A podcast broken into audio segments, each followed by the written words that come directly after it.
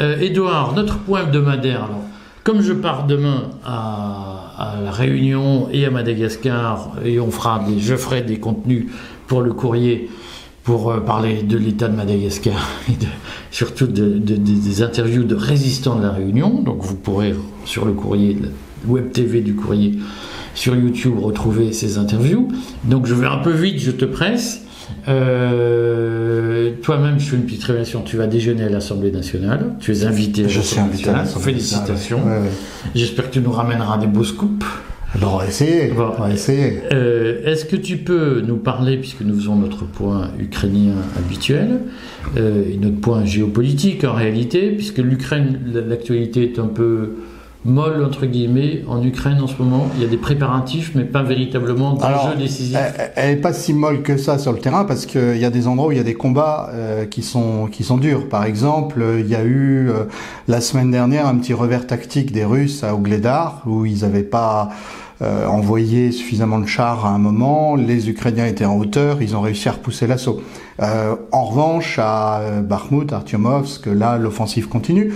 Euh, les Russes ont installé aussi des défenses importantes euh, à Zaporogie euh, et Nergodar pour protéger la centrale nucléaire. Moi, ce qui me frappe beaucoup, c'est le fait que tout le monde parle d'offensive. Mhm. L'OTAN parle d'une offensive au mhm. printemps que eux feraient, les Ukrainiens. La grande offensive ukrainienne du printemps qui est évoquée désormais. On, annonce une offensive imminente, mais les deux sont en train de créer des positions de défense puisque les Russes ont construit une position de défense qui va euh, pratiquement du nord de Kharkov jusqu'à jusqu'à euh, la mer Noire. Euh, et puis, euh, Poutine a donné l'ordre aussi que tous les abris antiaériens en Russie puissent soit soit rénovés, soit soit soit révisés. Donc, on a, je pense, une guerre psychologique avec beaucoup d'intox des deux côtés. Mhm. Euh, et euh, c'est là qu'on peut dire qu'il se passe moins de choses qu'il y a, qu'il y a 4-5 semaines et que sans doute dans quelques semaines. Alors, il y a en gros un déplacement du champ des opérations vers le sol américain, on va, je vais le présenter comme ça, l'interception de quatre avions de chasseurs russes près de l'Alaska hier par des, des, avions américains. Et, puis il y a ces fameux ballons mystérieux envoyés par des extraterrestres qui survolent les États-Unis. Alors moi j'ai tendance à penser qu'il y a beaucoup de gesticulation de la part des Américains, de la part du gouvernement américain, précisément parce qu'ils ne savent pas où ils vont aller. Euh, on a, je pense très clairement, surtout qu'on sait qu'aujourd'hui on sait que les Américains ont fait échouer euh, les, euh, les négociations qui auraient pu aboutir euh, fin mars l'année dernière entre les Ukrainiens et les Russes. Donc ils voulaient que la guerre continue. Ils pensaient que le régime de Poutine allait s'effondrer. D'ailleurs, Biden l'avait dit, l'avait dit ouvertement. Puis ça s'est pas passé. ensuite, il y a eu une crise sur Taïwan. Et en fait, ce qui est très étonnant, c'est la manière dont les Américains jettent de l'huile sur le feu vis-à-vis -vis des Chinois, quand on pourrait penser qu'ils se rapprochent d'eux euh, et euh, qu'il pourrait s'entendre avec les Chinois pour que les Chinois fassent pression sur les Russes. Mais visiblement, c'est pas ça que les Américains veulent. Alors veulent-ils quelque chose? euh, Moi, j'ai plutôt le sentiment d'une classe dirigeante qui est aux abois. La situation économique est bien plus mauvaise que ce que, que ce qu'on pense. Il y a, on en a parlé euh, une, une fois ou l'autre dans le courrier. Il y a des, il y a des perspectives qui sont, qui sont mauvaises. Donc on, on voit notamment hier, pour rebondir sur l'actualité économique, que les marchés ont été déçus par les chiffres de l'inflation qui sont moins euh, prometteurs que prévu. Qui sont à 6,5%, hein, donc on s'attendait à 4. Euh, euh, et euh, je, moi j'ai le sentiment d'une classe dirigeante qui réagit au coup par coup, qui voudrait continuer à défendre son impérium et qui donc frappe tous azimuts, tout en sachant que il faut faire attention à pas porter un coup décisif ni aux Russes ni aux Chinois puisqu'il risque d'y avoir une riposte. C'est là qu'on arrive à l'épisode assez tragicomique des ballons, un ballon chinois, puis après, puis on, a, on s'est même mis à parler d'extraterrestres. Alors tout ça sur fond, on en a parlé. Est-ce que c'est des ballons chinois? Alors, il semblerait qu'il y aurait eu un ballon météorologique chinois de fait. Euh, Euh, tu sais que je porte pas spécialement dans mon cœur le régime communiste chinois, mais euh, je n'ai pas, euh, j'ai pas de raison de douter quand ils disent que euh, euh, ce qui est du bon sens, s'ils avaient vraiment voulu espionner les États-Unis, ils avaient des moyens plus modernes et plus efficaces et que donc là on a vraisemblablement un, gros un gros dirigeable qui euh, se laissait un peu dériver euh, mais euh, dans tous les cas, moi je pense que ça camoufle aussi la perplexité des, des, des, dirigeants américains, aussi une crise réelle.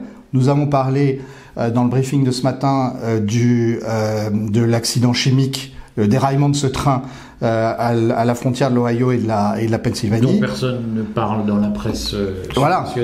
Et euh, nous avons évoqué ce que disent euh, certains membres du Sénat américain autres, c'est-à-dire qu'il y a un vrai problème de vétusté du matériel, il y a un vrai problème d'économie de bout de chandelle fait par les compagnies ferroviaires qui engendrent des gros accidents. Est-ce que les États-Unis sont finalement une puissance très profondément en crise et qui réagit au coup par coup? C'est l'impression que donne l'actualité des, des, trois dernières semaines.